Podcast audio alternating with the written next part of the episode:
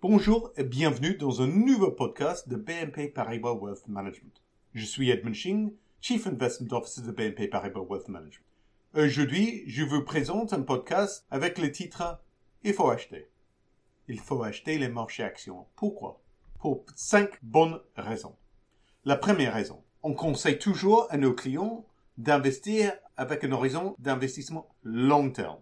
Facile à dire, peut-être plus difficile à mettre en marche en pratique. Surtout quand les marchés actions baissent de manière significative comme aujourd'hui. Bien sûr, le deuxième point, c'est que les indices des marchés actions ont bien baissé pendant l'année en cours. En 2022, l'indice l'Eurostock 50 a baissé de 15%. Aux États-Unis, l'indice S&P 500 a baissé de 17% et le Nasdaq a baissé de 27% depuis le début de l'année. Mais pourquoi? Pour deux bonnes raisons. La peur de récession économique et bien sûr les augmentations des taux directeurs et des taux long terme. Tous ces deux peurs sont justifiées. Mais attention, il faut toujours aussi garder en tête les points suivants. Tout d'abord, le point de départ pour les économies aux États-Unis et aussi en Europe reste fort les bilans des ménages et aussi des sociétés, des entreprises sont tous les deux forts en ce moment en liquidité. Deuxième point, l'économie reste forte en termes d'emploi. Le taux d'emploi en Europe et aussi aux États-Unis sont tous les deux quasiment au record. Donc le point de départ économique est quand même fort. N'oubliez pas aussi que les marchés actions ont tendance à, en parenthèse, grimper le mur des soucis. Donc il y a toujours des soucis, toujours des peurs, toujours des raisons pour ne pas acheter les marchés actions. Et quand même, la plupart du temps, les marchés actions continuent de monter. Évidemment, nous attendons un ralentissement de la croissance économique en 2022 et 2023 en Europe et bien sûr aussi aux États-Unis. Les augmentations de ceux vont quand même agir pour ralentir la demande, ralentir l'économie. Cela dit, dans la passé, même au moment que la croissance économique a ralenti, les marchés actions ont quand même eu une tendance de continuer de monter quand même.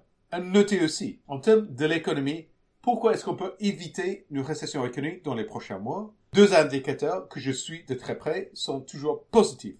Le premier indicateur aux États-Unis, c'est le taux d'emploi temporaire dans les, industries de services, toujours à la hausse, et normalement, ce taux d'emploi baisse avant une récession économique.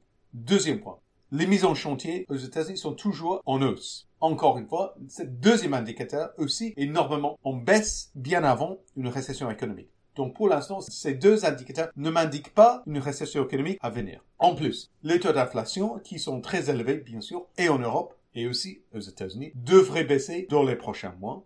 Et enfin, le tourisme, qui est quand même une industrie phare dans les services, dans les consommations, reste très fort le quatrième point, le sentiment des investisseurs individuels aux États-Unis est déjà très déprimé, très pessimiste, avec un niveau de sentiment à moins 43 sur le scrutin AAII des investisseurs individuels américains, qui est le point le plus bas qu'on a touché que deux fois en plus de 30 ans, en 90 et aussi en 2009, effectivement à la fin des récessions profondes.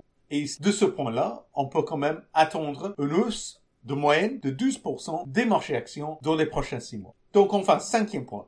Je pense, je crois qu'aujourd'hui et dans les prochaines semaines peut être une bonne opportunité pour les investisseurs d'acheter si ces investisseurs gardent une horizon d'investissement long terme et si ils sont patients. Les idées à acheter peut-être sont des fonds, des, ETF basés sur les actions de volatilité basse.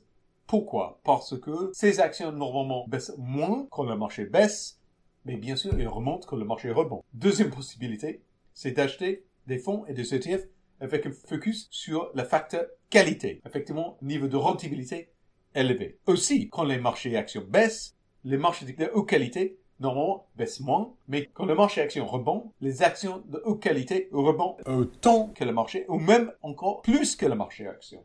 Donc, des bonnes raisons pour acheter soit volatilité basse, soit les actions de bonne qualité.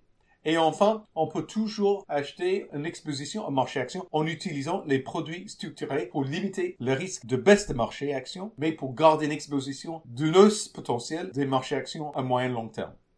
Donc enfin, en résumé, trois points. Il faut garder en tant qu'investisseur dans les marchés actions un horizon d'investissement à long terme. Deuxième, on a aujourd'hui un signal contrariant vu le niveau de pessimisme déjà intégré dans les marchés actions qui peut être un bon signal d'achat pour le moyen terme. Et enfin, nous mettons l'accent sur les actions de qualité, les actions avec une volatilité basse et aussi des produits structurés pour limiter l'exposition à une baisse potentielle des marchés, mais pour garder une exposition à la hausse des marchés actions.